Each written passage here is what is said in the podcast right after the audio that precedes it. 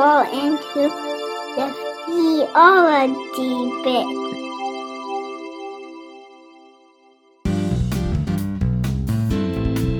Hey everyone, welcome back to the Theology Pit. This is theology out of Pittsburgh, unlike a bottomless pit, where when you fall into a bottomless pit, of course you die of dehydration. But this is a theological pit, so we are going to keep you well fed. We're going to kind of feed your brain, we're going to get you thinking about a lot of things. And we've been doing this series on salvation, or more specifically, on the application of the atonement, on justification. What does it mean to be made right with God? What does it mean to be just? And this is a huge topic, as you're noticing. I mean, here's part eight in this idea, and we're just starting to get to, you know, what today, and, and I think on the last pit also, what we would start to recognize as how the atonement has been explained to us, depending on the tradition that we come from. Um, hopefully, you could see the elements of it if I didn't specifically um, address it we dealt with the uh, moral example theory in the last pit, and I'm not going to deal with that um, today. Uh, we're going to be talking a lot about the um, satisfaction view of the atonement, um, also known as the uh, uh, sacramental view of the atonement. And this might take a little while to get through because um, there are so many things that are going on when it comes to liturgical worship, when it comes to the whys of, of what's going on, of, of what's happening. And I think a lot of times we miss those whys because there is within tradition, you can have tradition and then traditionalism. And traditionalism is where you just do things because you've always done it and it's lost its meaning. You have no idea what it means anymore. But tradition itself has meaning behind it. It has a reason why you're doing it. Now, if you're in a situation where something is tradition and you don't know why, and you're saying, well, I guess I'm, you know, kind of a traditionalist in that way, instead of abandoning your uh, current mode of worship that you're doing, your service that you're doing, rediscover the why behind it. It's it's much richer and it's much fuller than uh, than you might think. So we're going to be talking about the um, the satisfaction view of the atonement. We're going to be discussing a lot about um, you know the uh, more along the lines of the Roman Catholic view as opposed to the Protestant view. Now, some of this is going to spill over into Protestantism a little bit, but the Roman Catholic view is the big one we're going to look at today.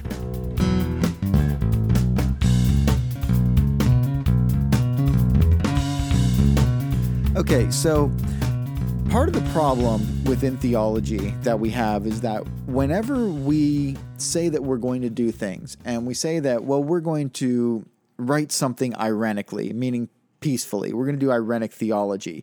Um, that's where we try to accurately represent all the views. And then at the same time, we're showing why we think that our view is better and why, you know, we should hold to our view and how other views are wrong. Now, whenever it gets into that, that's called polemics, but it's like a warlike theology. And usually polemics can get really, really nasty. You know, people saying that other Christians are not saved, people saying that, well, they're outside of the, the church, um, you know, that they you know that they're going to hell that you know this they're the antichrist um, that if you hold to this particular view then there's something wrong with you and you know, all sorts of stuff and I'm gonna I, I'm doing my best to not do that, even though a lot of the stuff I'm going to talk about today I disagree with. I've on this particular topic though years ago, um, I kind of wanted to understand why the Catholic Church, the Roman Catholic Church, thought what it thought, believed what it believed. What were the what was the reasoning behind it? Um, not that I was looking to convert. I'm I'm not a Roman Catholic. Um, so I, I, obviously don't agree with all this stuff, but um, I don't want that to hinder my education because, in contrast, there's clarity. So I'm going to do my best today to passionately advocate for this view. I'm going to talk about where it it comes from when it comes to the application of the atonement and how it all fits together. Now, you're going to start to see if you've gone through all the other podcasts, if you listen to all the other podcasts and what we've been building up to, why I spent so much time discussing the differences between justification and sanctification. Okay, why I was trying to make an, an emphasis on where that division is, what that division means. Why I spent entire podcasts discussing original sin. Why I spent entire podcasts discussing free will. The reason being is because all of this stuff comes together. Okay, when we get to to this point in um, church history, whenever we are talking about this thing called the satisfaction view of the atonement or the sacramental view of the atonement, we have moved up into the 11th, 12th, 13th century. Okay, this is where we're at. And you remember that the only real models that we had before this were the ransom to Satan view of the atonement, where by Christ dying on the cross, he then paid a ransom to Satan in order to redeem mankind and to free mankind, and that's how we were we were bought. The God who the God who bought us. Uh, where we get that expression from, where that comes from in Scripture, this this understanding of this this redemption, someone being redeemed, uh, as, as, though a, a, a price was paid. Also, the other view was the recapitulation view of the atonement that we talked about. And that was the one where Jesus had to live a perfect life and recapitulate, redo everything that Adam was supposed to do that he didn't do in order to represent us. Now, some of those views held on a little bit longer than others. The ransom to Satan view, I would argue people still today misunderstandingly hold on to it. And it's it's not that it's a completely wrong view, it's just that its emphasis is in the wrong place on uh, on on Satan. It shouldn't be on Satan. Satan ha- doesn't have this kind of power. Uh, the the ransom is to is to God. The recapitulation view, I think it's fallen away also, but I think uh, I think with with both of these views, we really threw the baby out with the bathwater. Modern day. Um, but as we start moving into this satisfaction view, or this from now on, I'm, I'm going to refer to it as the sacramental view because we're going to be talking about the sacraments a lot um, in in this podcast. Um, so this sacramental view, I'm going to kind of give a definition of it that I've given in the past but I need to get myself in the mindset of a Roman Catholic here, and and uh, you know I want to kind of push back against some things that I've said, and you know pull you guys in further into what we're going to be discussing here. Now, the the the sacramental system or the satisfaction theory, I've defined it. Um, I've taken this definition from a, a, a Protestant. Um, definition. Okay, I didn't take this from a Catholic definition, which was probably my fault to begin with, but it's that man's sinfulness has wounded God's honor. God, out of necessity, restored his honor by sending Christ, both God and man, who restored his honor and gained a reward that he did not need, since he had everything. This reward is offered to man in the form of merit and grace. Okay, adherence to this is, of course, the Roman Catholics and uh, uh, Saint Anselm or I guess it's just Anselm. I don't think he was uh, has a sainthood next to him. He may. I'm not sure. But uh, but this is what, what's also known as the Latin view of the atonement because you had the Greek view and the Latin view, and it's basically that what happened was whenever Christ lived the perfect life, he stored up these merits. And I, I, I, gave the illustration of the coin machine with the mechanical arm moving and pushing the coins up. and only pushes them so far and that you know Christ then gives us the coin. He's the one that's filled it because it's his merits that have done this. As God, he has these limitless amounts of merits. So not only is it limitless in the fact that when we put them in, we get them out. Now, I want to clarify something that may be in your mind that it's an individualistic idea. That this this game where we're putting the the the coin in and we're getting a coin out is just you by yourself doing it. When this isn't the case, you have the entire church behind you. You have everybody that's doing this. Everybody that, if they put a coin in and it comes out, whatever comes out from there can be then distributed to you. It's not as though you're by yourself sitting there doing that, it's a collective. So the church as a collective is able to then gather up these merits, okay, this this grace that God has given and distribute it. All right? So it's all by the work of God, but it's specifically through the church alone because Christ is the one who founded the church. He's the one that put this in place. He's the one that this is all for. This is why we we do all this stuff. This is why we we understand, why we why we study, why we um, go to mass, why we go to confession, why we baptize, and when we're thinking about this and we're talking about this, really what Christ has provided with us is salvation from cradle to grave. It starts out with our baptism. And our baptism is original sin being washed away because, as we pointed out with St. Augustine, we have original sin. Okay, that this sin needs to be removed. It has to be taken care of. This this sin of Adam. And the fact that if it's not taken care of, if it's not removed, then we still have it. It's still there.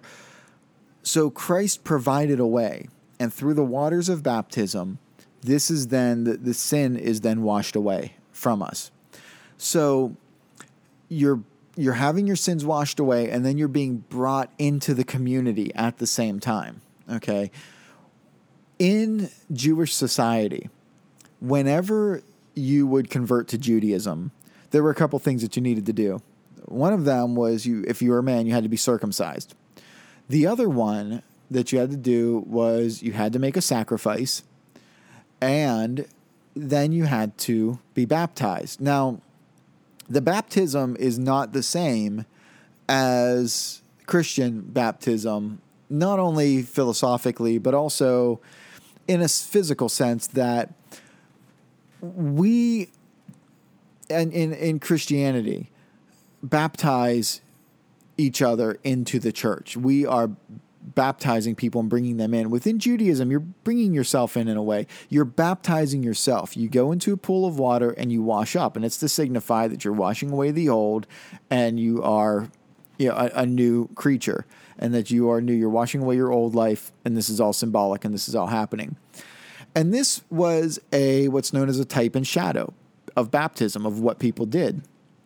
But the reality now after Christ of what's going on is the sin of Adam is being taken care of. The sin of Adam is being washed away from you.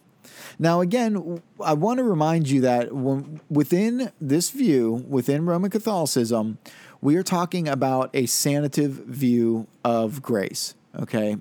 Again, think of the word sanitary. Something is being poured into you. Grace is coming into you, which is changing you. Okay.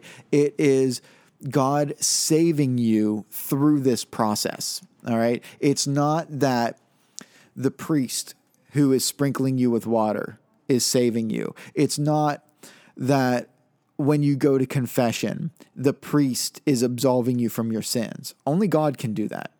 The priest is giving you absolution, which means he is letting you know that your sins have been forgiven. He's not taking them, he's not the one forgiving them, he's not doing that. We already have a high priest that has done that and a sacrifice that has done that within Christ. So, in that aspect of it, uh, the the role of the priest is just to let you know and to deliver through him. He is he is uh, uh, partly like a vessel. The church is like a vessel in which God's grace flows through, and it flows through to you, and it comes into you, and it starts the process of justification. It is a progressive justification and it's a progressive sanctification. You are being made holy, you're being made just, and baptism is the beginning of it. It's the first, very first step that's happening. Now, after baptism, you would have confirmation.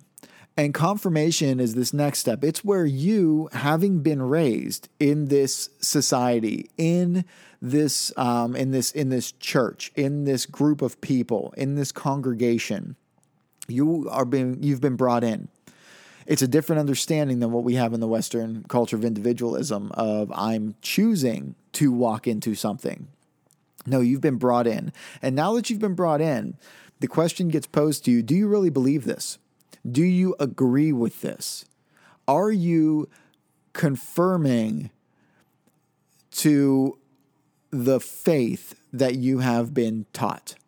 This is a, a conscious decision on your part that, yes, you are doing that. And by doing that, by accepting that, more of God's grace is coming upon you. Now, normally, after um, you have this confirmation, your first communion takes place. You partake of the Eucharist, which is the body and blood of Christ.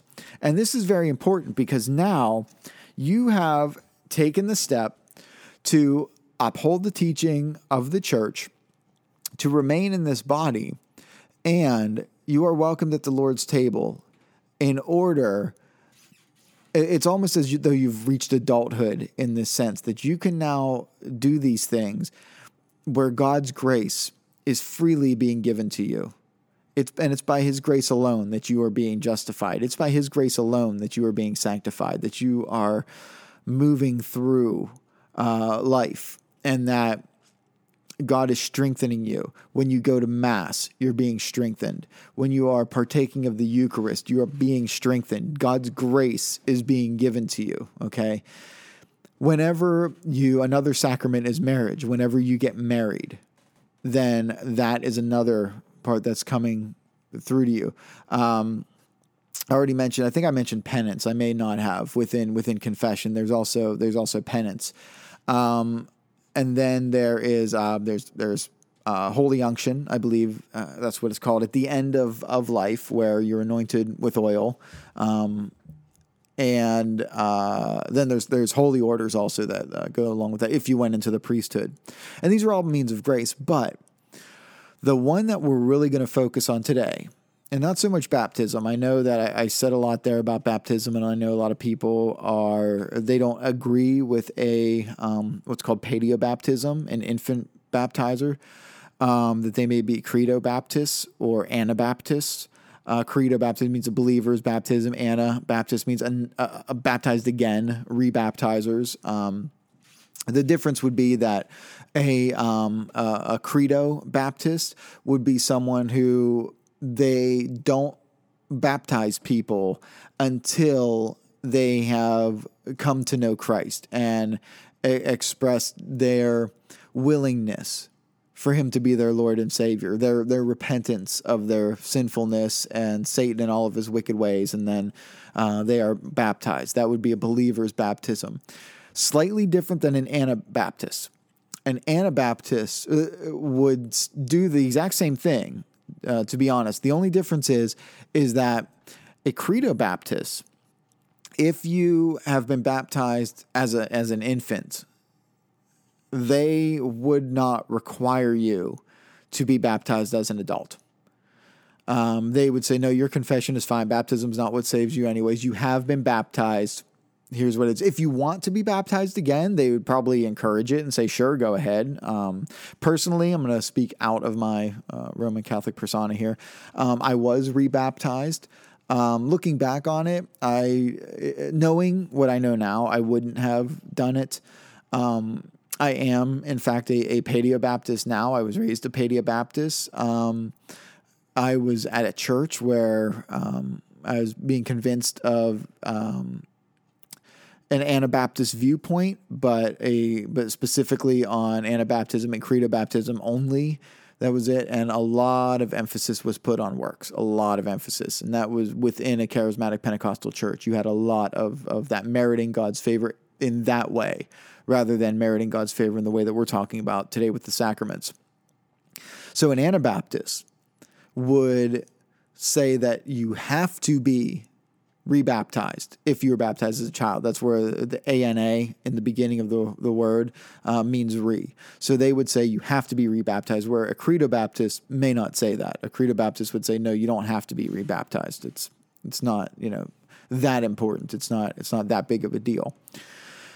So I'm not going to spend a lot of time, and I, I say that, and I've already spent, a, you know, I think a, too much time, in, in my opinion, on on baptism here and the difference. I'll, I'll probably do a theology pit sometime on baptism by itself and and what it all means, but we're going to focus on the um, the Eucharist, okay, on, on communion, and what that means and why, and this entire sacrificial system Okay, this this um, this this sacrament, um, you know, sacrament meaning um, you know mystery, uh, you know, mysterion, uh, sacramentum, where we get where we're getting the word uh, sacrament from. Uh, we're going to be talking about why do we do this? Okay, if this is traditionalism, we just do it out of uh, you know no reason that there's no reason behind it, then we can throw it away if there is reason behind it, I think that we need to take a closer look at what the reason is and why. And we have to, in order to get a, an understanding of this, the, the concept of a sacrifice. Because Christ is our high priest and he is our king and he is our sacrifice. For a lot of today, and maybe within the next um, theology pits, depending on how long we stay here, I'm going to be um, using a book called The Holy Sacrifice of the Mass, um, written by Father Michael Mueller. I think that's how you pronounce his name. It's a German last name. It's either Mueller or Muller. Um, but uh, he, I think, I mean, it's it's a, it's a pretty thick book, and I think it it will help explain a lot of what we're talking about and and what we actually mean. Because a lot of people when you know kind of question do roman catholics really believe that that is the body and blood of christ? I mean literally the body and blood the flesh and blood of jesus is on the altar sunday mornings in the church. Like as though he was physically here. He's actually here. That's actually him well i'll save you the suspense yes yes, they actually believe that to the point, to the point that they worship it. When the words of consecration are said and transubstantiation, it, it, you know, it it the substance underneath it changes, and it is the body and blood of Christ. It it it, that's what it means. It's transformed. It's become by the works performed of the priest ex opere operato it has become the body and blood of Christ and it is worshiped. Okay? Roman Catholics and good Catholic apologists are not shy about saying this, so I'm not going to be shy about saying it either. This is where Protestants have a huge problem when it comes to the the idea of the Eucharist because if you are worshiping a piece of bread as though it is God, that is idolatry they are idol worshippers. Roman Catholic apologists uh, understand that. They've said that. They said, yeah, if we're wrong, we are worshiping bread and wine as though it is God, as though it is deity, as though it is Jesus Christ. But they would say, we don't think that we're wrong at all. In the Westminster Confession, it goes so far to say that no, Roman Catholics are in fact idol worshippers. They're idolaters. You don't marry into them. You don't intermarry with Roman Catholics. They don't worship God. They they're idol worshippers. Now, when it comes to being a theist, okay, uh, especially a Christian theist, there are different kinds of theists, okay?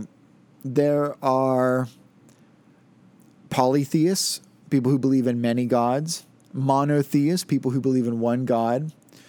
There's also henotheists, and henotheism was what Israel was before the I would say well yeah, yeah I would say before um, the destruction of the temple in 167 I think it was 165 BC uh, the Maccabean revolt that what you would have is you would have many gods but Yahweh he was the greatest of all of them okay? With the understanding of scripture saying about about David that he was a man after God's own heart was because a lot of people would have a a personal god. They would have you know a household god. They would have a you know a, a, a national god uh, maybe even a city god those sort of things um, every single one of those categories of who is your god David would say for every one of them Yahweh. Other people would have different understandings. They would say, well, no, uh, you know, Baal is my, you know, my, my regional God that I worship, but Yahweh is my, my personal God. Or Yahweh is my national God, but, you know, Baal is my personal God. Like those sort of things. And if you said, well, out of all of them, yes, Yahweh is greater than all of them, but these all these other gods do exist. That's henotheism. Okay, that's a little bit different. By changing the bread and wine into the body and blood of Christ, if it doesn't happen, okay, this isn't a henotheistic understanding. This is a golden calf understanding. And if you go back into Exodus and you look at the golden calf incident, what you have going on is Moses is up on the mountain and all the people are down below, and he hasn't come back in a while. And so they decide, hey, you know what we're going to do? We're going to take all of our gold and we're going to throw it in the fire and we're going to fashion ourselves a an idol, a golden calf. And they do, and it's held up, and it's said, Behold, the Lord your God who brought you out of Egypt. Okay, so they're not saying that this calf is another god. They're not saying it's a lesser god. It's it's a great it's it's a god that's alongside with God. They're saying this calf that I'm holding, this golden this piece of gold that we formed, is Yahweh. Actually, is Yahweh. By the works performed, we have created a Yahweh. We have, here is Yahweh. Here he is. You can see him. He's the one that brought us out. You know how we were were slaves for 400 years and we just went through you know the Red Sea there and it swallowed up the Egyptian army and everything. Yeah, yeah, get this right here. This is what did it. This is Yahweh right here. And of course, when Moses came down, he kind of freaked out about it. And, you know, they were just like, hey, we don't know what happened. We threw our gold into the fire and this calf came walking out. What do you want from me? Um, but that, it, it's, it's on that level, okay, that this is, this is Yahweh. This is Jesus Christ. This is the second person of the Trinity. Okay. Here on the altar. That's what we're saying. So, where the golden calf incident, they made something up and said that it was Yahweh. In the Eucharist, Jesus Christ himself says that this is his body and this is his blood. That this isn't a representation from man, that man says this, but that God says this. And that Jesus being Yahweh, Jesus being God, who raised himself from the dead, God raised him from the dead, raised him for our justification, to show that he and what he was saying was acceptable to God. This is his body and blood. This is it. And you have to partake of this. If you don't partake of this, what hope do you have? You have no hope. This comes from liturgical worship, Jewish liturgy, that Jesus engaged in. Liturgy that is spilled over that the church to this day still worships in this this sense. The understanding of a physical sacrifice goes all the way back into Genesis. We have to go back into chapter 3 of Genesis. We have to look at what was going on with Adam and Eve and what happened in the garden. That's how far back this view that I'm talking about goes. Okay, it looks this far back. After Adam and Eve ate the fruit of the knowledge of good and evil, you know, that's when um, you know they hid and they made fig leaves for themselves. They realized that they were naked, those sort of things. And I'm going to read this out of my um, Jewish study Bible that I have. Um, it's it's from I, I, guess well featuring the Jewish Publication Society. But usually when I go into Old Testament, I like to use a couple different uh, translations.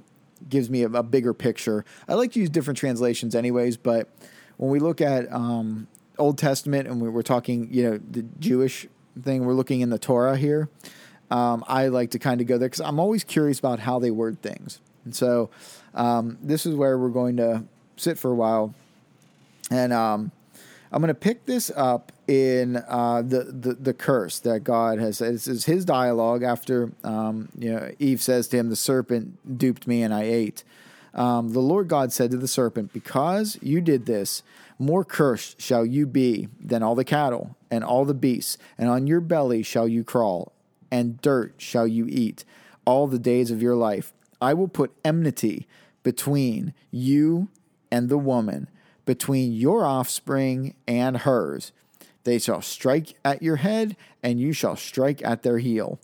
And to the woman, and to the woman, he said, I will make most severe your pangs in childbearing. In pain you shall bear, uh, shall you bear children, and your urge will, uh, your urge.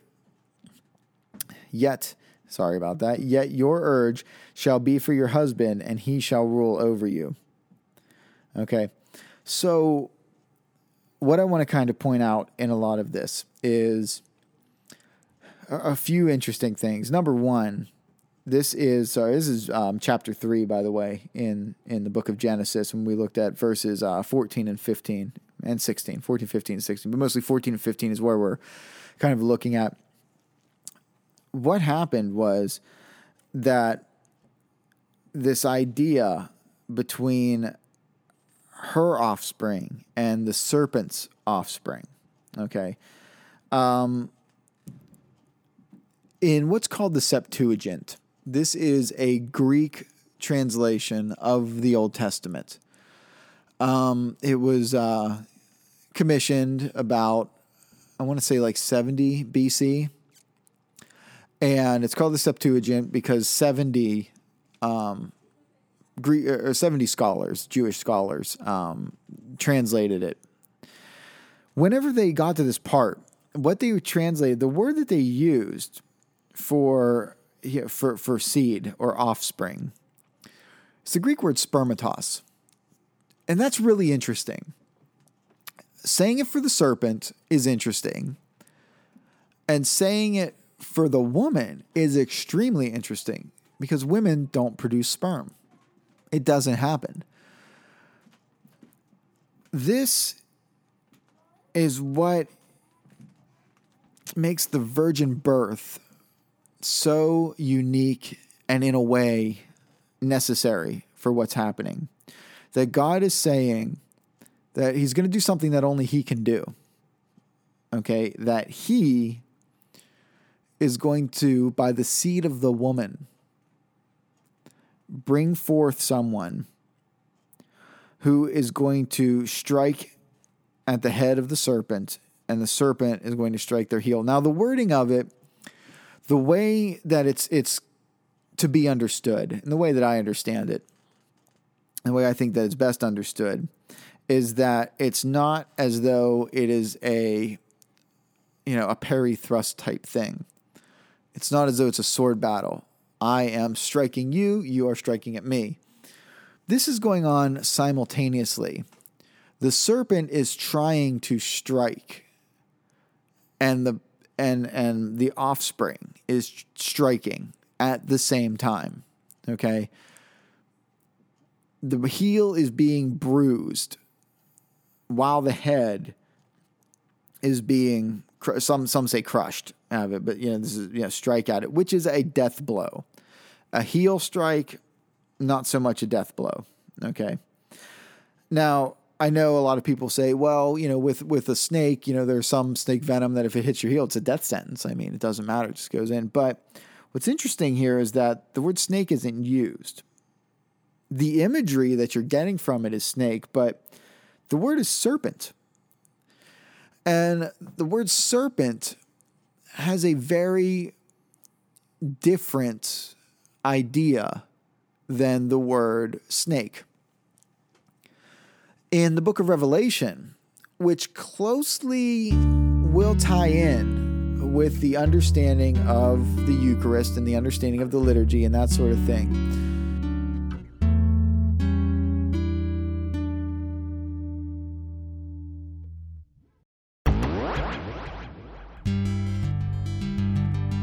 Everyone. Thanks for listening to the Theology Pit. Do us a favor and check out our website at samsonstick.com. Tell us what you like or what you don't like and consider making a donation. Just send a buck to show your appreciation. It's more than just money. To us, it's an encouragement. samsonstick.com. Thanks again. Now back to the show.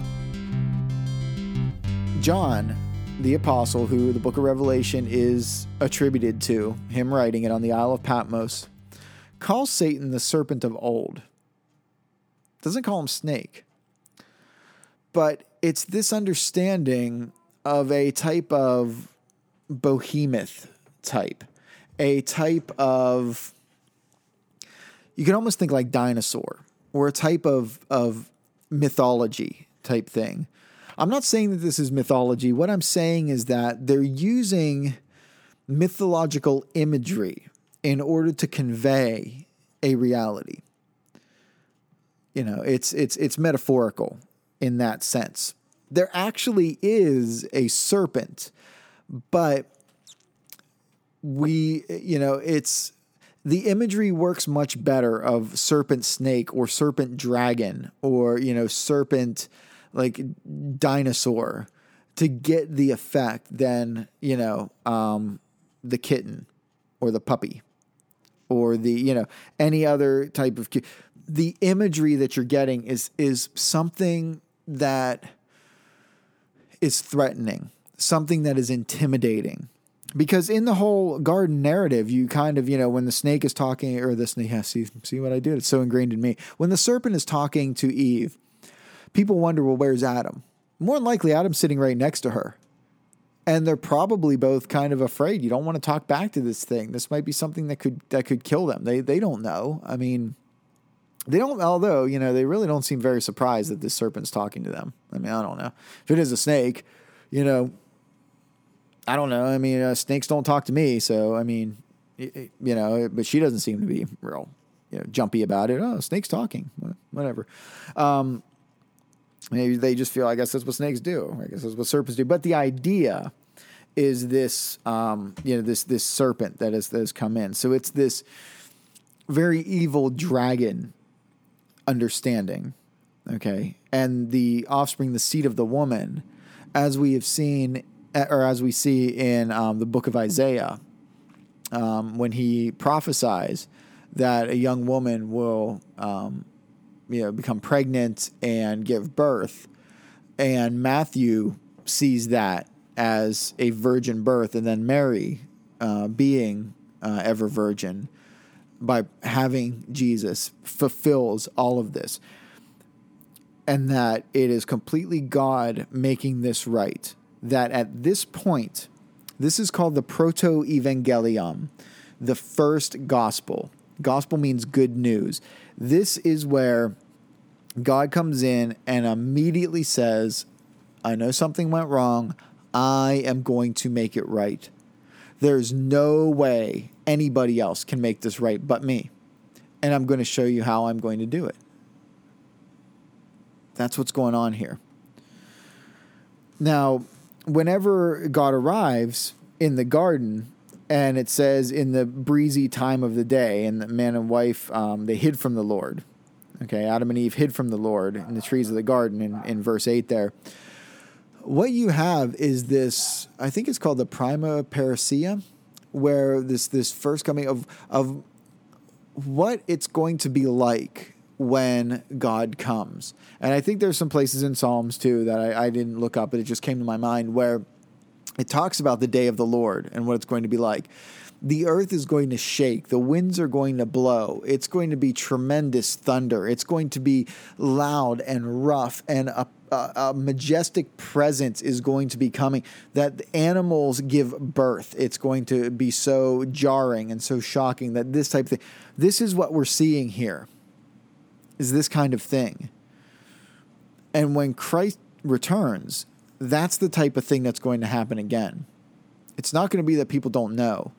It's going to be on a global scale. Something is going on, something big is happening, something that is only godlike is going on. And that's what we're getting here in chapter 3 of Genesis that this is that this is all taking place. Now, what happened is after God, after all this stuff happens, and, and he you know puts the curse on them, and then he curses, curses the ground, um, and that the man is going to have to work by the sweat of his brow in order to eat, and those sort of things. Um, in verse 21, chapter 3, it says, And the Lord God made garments of skins for Adam and his wife and clothed them, which means a sacrifice had to be made. Their shame, in this sense, needed to be covered up God had to take innocent animals that had nothing to do with any of this and sacrifice them to cover Adam and Eve so that they could live. This is where we're getting this this idea from that God is instituting this kind of sacrifice in in what's happening and what's going on. Now, this I don't want to say imagery, but this thing that's happening with the with the sacrificing of an animal, God has then taught that to Adam. Adam taught that to his children. Okay, and this is where we come into the whole Cain and Abel thing, you know, about Cain's, um, you know, killing Abel because his sacrifice, you know, he was basically a farmer and brought like the first fruits of all of his trees and everything like that, and you know, and, and did that sort of thing. Where um, Abel was a shepherd and brought, you know, a land, brought, lamb brought animals. Now, killing an animal is a difficult thing to do you're you're taking life. That's what's happening. Um, especially if it's an innocent animal. And it's not as easy as taking your best crops and throwing them on a fire. Okay. There's bloodletting that has to be done. Um, there's you know fear that has to be content with. That is all, all this stuff. It is a true sacrifice both on the the animal that is being sacrificed, of course, but on the person that has to make this sacrifice, has to do this. Since Cain refused to do that and refused to sacrifice in the same way that God had done to cover Adam and to cover Eve, and that Adam and Eve showed them what was necessary, what God required for a sacrifice, what was you know, set there this is why his sacrifice, what, what he gave, was not respected, and Abel's was respected. And then, of course, he ended up, you know, uh, killing his brother, and um, that whole thing was was kind of going on. So the importance of an animal sacrifice is uh, necessary from the beginning of Genesis. That it's a living sacrifice. Now one thing that we have to understand here is what the concept of blood means. Within Christianity and within Judaism, and, and this time, blood is seen as the life force. Okay, it is seen as a living essence. Okay, even in some pagan communities, it's seen as living, as as being the the main part of the life of any creature because if you separate the body and the blood, death is imminent. It takes place. So, if that is where the life is in any creature, then by partaking of that, you then get that power and that life force from that creature. There are some pagans that feel that if you drink the blood of bulls, you will get the power of the bull. If you drink, you know, uh, blood of the tiger, you will get tiger power. You will get, you know, that sort of understanding. Blood is seen as as positive in the sense that it is it is what life is. Later on in Deuteronomy, the drinking of blood is condemned because this is what pagans do, this is what they're thinking. They totally condemn this, okay? And so this bloody animal sacrifice has to be done, and the blood has to be drained from the animal, and you know the the animal is then uh, sacrificed and put on the altar, and when it is burnt up, that is showing that this sacrifice is then raising up to God. Okay, it's it's it's heading up in that direction. Um, that God is is accepting that sacrifice, and He is accepting the sins uh, of of of that sacrifice also. The sacrifice wasn't just done just because there were reasons for it, and in order for the remission of sins to take place, this is what had to be done. Now, in order for a well, I don't know if I want to skip up to, to this far yet, but I'll, I'll just I'll just keep talking on this. I wanted to get into what, what the priesthood meant and um, in in Jewish society here, but I don't want to get there quite yet because I want to I want to keep kind of going with with this and, and, and what's happening and what's going on. Now, people were making sacrifices because it was uh, the right thing to do in this way with Jesus Christ being our sacrifice, his blood, being that he was fully human and also that he is fully divine, he is, is fully God, makes his sacrifice immeasurably greater than this. Throughout the Old Testament, they the, the prophets will talk about how you know the the blood of bulls and goats and so it really doesn't do anything okay? It never really removed sin. It never never really did anything but christ's blood did. It was pointing to what was something greater something that's going to come okay? Something that's that's even better. This is a type and shadow of what is happening but the point has to be here that something that is innocent has to die in order for you to live, in order for your sins to be forgiven. Okay? You have to do something. It has to be uh, on, on your part. You have to remove this sinfulness. Okay? It's taking place. Interesting thing, thing about this, though, is a man by the name of Melchizedek, who, according to um, scripture, has no genealogy, we don't really know much about him except that he was high priest and he was also king of Salem, which later became Jerusalem um, or Jerusalem, I guess we would pronounce it. He is the one who Abram, before he became Abraham, okay, before the covenant, went to him and paid his tithes, gave his offerings to Melchizedek. And then Melchizedek, the sacrifice that he made, which is interesting, is bread and wine. It's not an animal bloody sacrifice. In a time of bloody animal sacrifices, here you have somebody who is both high priest and king dealing with the father of the Jewish people physically. And, well, I guess, well, technically grandfather, maybe, um, however you want to say, because there was Abraham, Isaac, and then Jacob, and Jacob's name was changed to Israel. And, and um, that's where you got the uh, 12 tribes of Israel from, and uh, you know, Judah and all, all that stuff, everything that was happening, that the Messiah then came through, that, that Christ came through that lineage.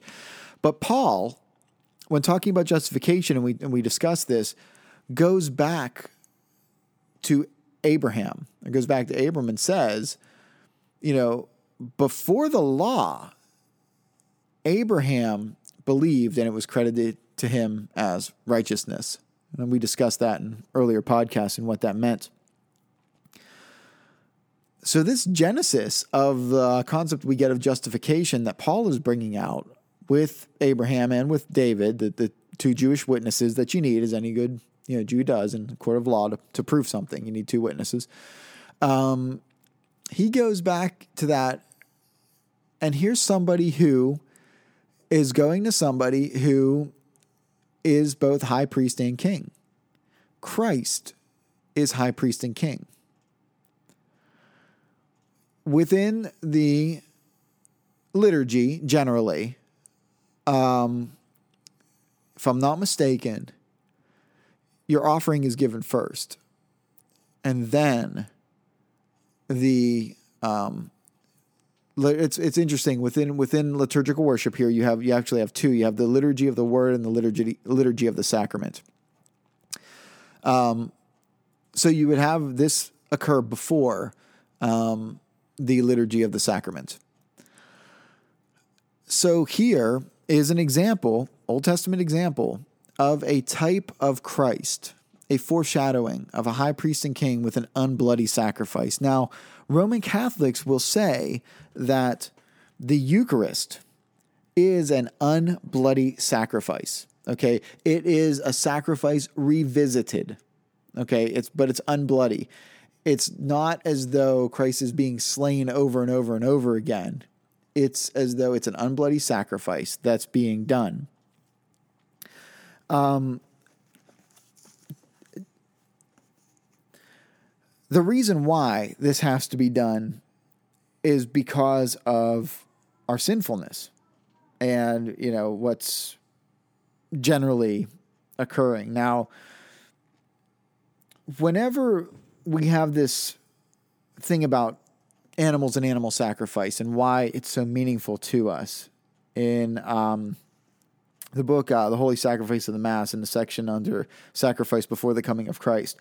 Um, uh, Father Michael says here that uh, domestic animals have been generally chosen for sacrifice for two reasons chiefly. First, because they stood in nearest relation to man, and consequently were the most fitting substitutes to bear a penalty which he had incurred. And secondly, because by their gentleness and innocence they served to represent the meek and spotless Lamb of God. So this segues us a little bit further now in Genesis or in, in the Old Testament in the Torah to uh, the Exodus and to what's going on with the um, uh, with the, uh, the the the plagues that were occurring. Um, Moses says to Pharaoh, you know, let my people go, and you know he he doesn't, and like you know all these plagues take place. But the very last plague that has to take place is that all of the firstborn is going to die in the, the house of Pharaoh and, and all of Egypt and everyone, except in the, um, uh, the, the Hebrew people. Okay. And here's why. The reason why, and I got to kind of jump ahead while I'm talking. I should have I should have marked all this stuff in my Bible as I'm moving, but I'm like kind of looking through and talking at the same time. But what's going on is that the understanding of death coming, and this is the the yeah the last one, uh, the last plague that's that, that's occurring. Death is going to pass over the Hebrews. Okay, and here's what's going on. I believe it's in um, uh, uh, chapter 11 of Exodus. He he's talking about how the firstborn of everybody is going to die. Okay, this is what he's telling uh, Pharaoh. In chapter 12, this is where we get these instructions. And I'm going to I'm going to read this to you and and so you can hear what's going on and remember um, what you know Father Michael what I just read to you um, about you know the reason why you're using an, a domesticated animal in a sense, an animal that's very close to the family. Uh, chapter 12, verse 1 The Lord said to Moses and Aaron in the land of Egypt, This month shall mark for you the beginning of the months. It shall be the first of the months of the year for you. Speak to the whole community of Israel and say that on the tenth of this month, each of them shall take a lamb to a family, a lamb to a household. Okay? I'm going to break this down as I'm reading it for you on what's going on. You're to select a lamb and you're to bring it into your house. It becomes your pet. Okay? On the 10th day, that's what you're doing. You're bringing in your pet. Kids are probably going to name it, going to play with it. And if the house is too small for a lamb, let him share one with a neighbor who dwells nearby. Okay? In proportion to the number of persons, there's a reason why this. Um, you shall contribute for the lamb according to what each household will eat. Because this lamb that you're bringing into your house, you're going to eventually eat it. All right, now this lamb, chapter verse 5, uh, your lamb shall be without blemish, a yearling male you may take it from the sheep or from the goats. You shall keep watch over it until the 14th day of this month, which means it's going to live in your house for four days. Four days, you're going to have this cute little lamb in your house with you, in there with your family, 24 7. Kids playing with it, you, you know, looking at it, falling in love with it, you know. Okay. So now you have this lamb with you for four days. Lambs are cute, they're soft. You know, they're they're they're fun. You know, they're they're a year old. They're they're spry. Um, they're in the, the prime of their life. All right, and then you assemble a congregation of the Israelites, and at twilight you sh- you slaughter it. Israelites shall slaughter it at twilight. Then you take some of the blood, and you put it on the doorposts and the lintel of the houses in which they are to eat it. Okay. So you take, you know, some blood and you're putting it on your doorposts. All right. So this lamb that's been living with you for four days that your kids love, then no, don't don't kill don't kill you know whatever, lamb chops or you know whatever they're naming it. I don't know. You know, um, don't don't do that. And you know the kids are probably crying and everybody's upset and that this this you know is what has to be done. And then you take the blood and you put it on there. And that same night you eat the flesh of the lamb. Okay? That lamb that you killed, you cook it and eat it. And you eat it over a roasted fire with unleavened bread and with bitter herbs. Do not eat any of it raw or cook it any way in any way with water, but roasted, head, legs, and entrails over the fire. You shall not leave any of it over until morning. If any of it is left until morning, you shall burn it. This is how you shall eat it your loins girded, your sandals on your feet, and your staff in your hand, and you shall eat it hurriedly. It's a Passover offering to the Lord. For that night I will go through the land of Egypt and strike down every firstborn in the land of Egypt, both man and beast, and I will mete out punishments to all the gods of Egypt. I, the Lord. And the blood on the houses where you are staying shall be a sign for you. When I see the blood, I will pass over you. So no plague will destroy you when I strike the land of Egypt. This day shall be to you one of remembrance. You will celebrate it as a festival to the Lord throughout the ages. You shall celebrate it as an institution for all time. Seven days you shall eat unleavened bread. On the very first day you shall remove leaven from your houses. For whoever eats leavened bread from the first day to the seventh day, that person shall be cut off from Israel. You shall celebrate a sacred occasion on the first day and a sacred occasion on the seventh day. No work at all shall be done on them. Only what every person is to eat, that alone may be prepared for you. You shall observe the feast of unleavened bread. For on this very day I brought your ranks out of the land of Egypt. You shall observe this day throughout the ages as an institution for all time. And to this day, we have the Feast of Unleavened Bread and Passover also. In the first month, from the 14th day of the month at evening, you shall eat unleavened bread until the 21st day of the month at evening. No leaven shall be found in your houses for seven days. For whoever eats what is leavened, that person will be cut off from the community of Israel. Whether he is a stranger or a citizen of the country, you shall eat nothing leavened. In all your settlements, you shall eat unleavened bread. Now, there's a big debate within the Eucharist on whether or not to use bread that's leavened or wafer that's unleavened. It goes back and forth, and it's because of this this this Passover understanding of eating the lamb. Okay, so verse 21 goes on to say Moses then summoned them to all the elders of Israel and said to them, Go pick out lambs for your families and slaughter the Passover offering. Now, this is important right here. Pay attention. If you've been zoning out, listen up. Then he says, Take a bunch of hyssop, dip it in the blood that is in the basin, and apply some of it to the blood that is in the basin to the lintel and to the two doorposts. All right. Take some hyssop branches, dip them in the blood. When Christ was hanging on the cross and he said, I thirst, they had a sponge that was in some sour wine and they dipped it in it and they offered it to him. And the branch that it was was a hyssop branch.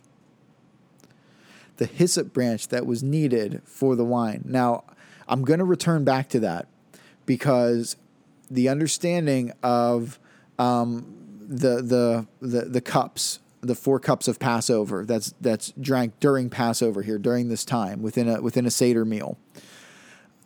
This is very important because this is what Jesus did in the upper room discourse, in which he said, "This is my body and this is my blood." So I want you to keep that in your head. Okay, that what is used to put the blood of the lamb on the doorposts so that death will pass over them and will not harm any of them is what is used to give wine, sour wine. Yeah, it's probably more like vinegar, but it was wine, um, form of wine to Christ, was on a hyssop branch. Okay. And I'll continue this on before I, I'm going to end this podcast here, uh, roughly around the hour point, and then I'm going to be continuing in the next podcast because there's a lot more to get through, a lot more, um, especially when we get into the uh, New Testament here, everything that's happening. Um, hopefully, you're seeing what an impact this is this is having here because um, uh, let me let me continue reading and then I'll, I'll muse a little bit more. Uh, for when the Lord goes through to smite the Egyptians, he will see the blood on the lintels and on the two doorposts, and the Lord will, uh, on the lintel and the two doorposts, and the Lord will pass over the door and not let the destroyer enter and smite your home. You shall observe this as an institution for all time, for you and for your descendants. And when you enter the land that the Lord will give you, as he has promised, you shall observe this rite. And when your children ask, What do you mean by this rite? you shall say, it is the Passover sacrifice to the Lord, because he passed over the houses of the Israelites in Egypt when he smote the Egyptians, but saved our houses. When the people then bowed low in homage, and the Israelites went and did so, just as the Lord had commanded Moses and Aaron, so they did. Notice that. Saved our houses. Because death is coming the blood of the Lamb is what's saving them. But there's another important f- fact here it's the feast. They have to keep the feast. They have to eat it. They have to eat the lamb. Even if you don't like mutton, you have to eat the lamb. The lamb has to be eaten. You can't say, well, I'm going to make some uh, lamb biscuits. I'm just going to make some, something in the shape of a lamb and I'll eat that instead. No, the lamb has to be eaten. The actual lamb not a different kind of meat because you don't like lamb and you'll say, well, I'll just have a steak instead. No, the lamb has to be eaten. The blood has to be shed. The lamb has to be eaten, physically eaten. I'm going to say that again. Jesus Christ is the Lamb of God who comes to take away the sins of the world, who saves us. The lamb must be eaten.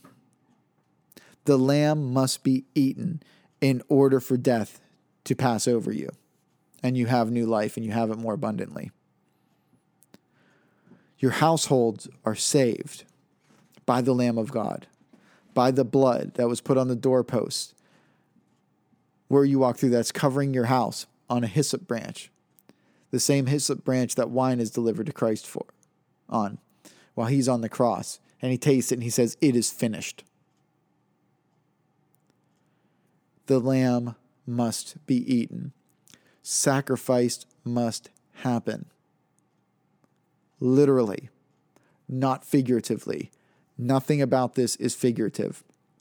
This feast is kept every single year. The Passover meal, the Passover celebration, what it means, being brought out of Egypt. The bitter herbs that are eaten is to remind them of the, of the slavery, their time in captivity. I've eaten a, a Seder meal before. It's not the most tasty meal that you could possibly have. But the reason why here is moved into the Christian liturgy and of the Eucharist and of what it means in communion. There's a lot of weight here. I would like to continue on with this, but it's going to be a really, really, really long podcast if I go through everything. So I'm sorry I have to stop here. And uh, next week's podcast, we're going to pick up from this from this idea, from this place of um, why you know this this has to be done. And there's there's a few more things that that you know come out later on. Um, I, I, can't remember exactly uh, where it's at, but in um, in this discussion, uh, in in Exodus and when what it's telling, it talks about that this is the way that we are ransomed to God, that God has uh, accepted the payment of our sins um, through this. This is how they understood it. This is how the Jews understood it. That by doing this, you have the Lamb of God who has come to cover our sins. But John the Baptist says about Christ in the first chapter of the Gospel of John, uh, John the Apostle Behold the Lamb of God who takes away the sins of the world. Have mercy upon us. I want to quickly bring up this passage here that I, I alluded to a little bit earlier. I had to stop everything and go back and, and, and find it for you real quick because I, I, it's it's a very interesting one. It's in Exodus um, uh, chapter thirteen. Um, whenever the the Passover is being you know explained uh, to someone and you know what's going on with it and stuff, and it says that um, uh, we'll we'll pick up in um, roughly verse thirteen I guess 13b, it technically would be, um, says, And you must redeem every firstborn male among your children. Okay, you must redeem all of them, the firstborn male among your children. And when, in time to come, your son asks you, saying, What does this mean? You shall say to him, It was with a mighty hand that the Lord brought us out of out from Egypt, the house of bondage. When Pharaoh stubbornly refused to let us go, the Lord slew every firstborn in the land of Egypt, the firstborn of both man and beast. Therefore, I sacrifice to the Lord every first male issue of the womb, but redeem every firstborn among my sons. That is an incredible statement when we think about Jesus being the only Son of God, the only unique Son of God, the only begotten, the firstborn of all creation. That we are called because of what happened in, in Egypt here, that the first male, the firstborn from the womb, that is what was to be sacrificed. In, in the uh, Exodus, um, when the plague came, or the the um, the yeah the tenth plague, and and death came and killed the firstborn of everyone. The firstborn is what was required, but what was taken instead was the uh, the firstborn of of the beast that the the Jewish people then were uh, uh, sacrificing, and that that was then acceptable as a redemption to the Lord. The sons were redeemed. The firstborn of Israel were redeemed by the Passover sacrifice, were, were purchased. The word redeem that we use in English um, has uh, a lot of different definitions to it, roughly all saying the same thing, but specifically, its origin is a late Middle English, and it's in the sense of buy back, to purchase back. Okay.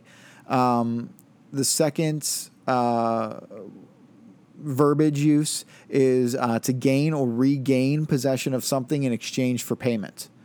Um, the first definition is to compensate for the faults or bad aspects of something. Okay. Of a person, it's to atone or make amends for something. Uh, but in this case, it's to save from sin. But this is the word redeem that's being used in this sense. That every firstborn was redeemed. It's pretty incredible there, in my opinion, I think.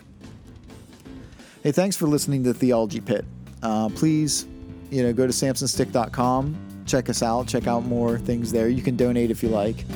Um, check us out on Facebook on the Theology Pit, or uh, send me an email about what you like or what you don't like uh, from what you hear at uh, samson at samsonstick.com. It's S A M S O N at S A M S O N S T I C K.com.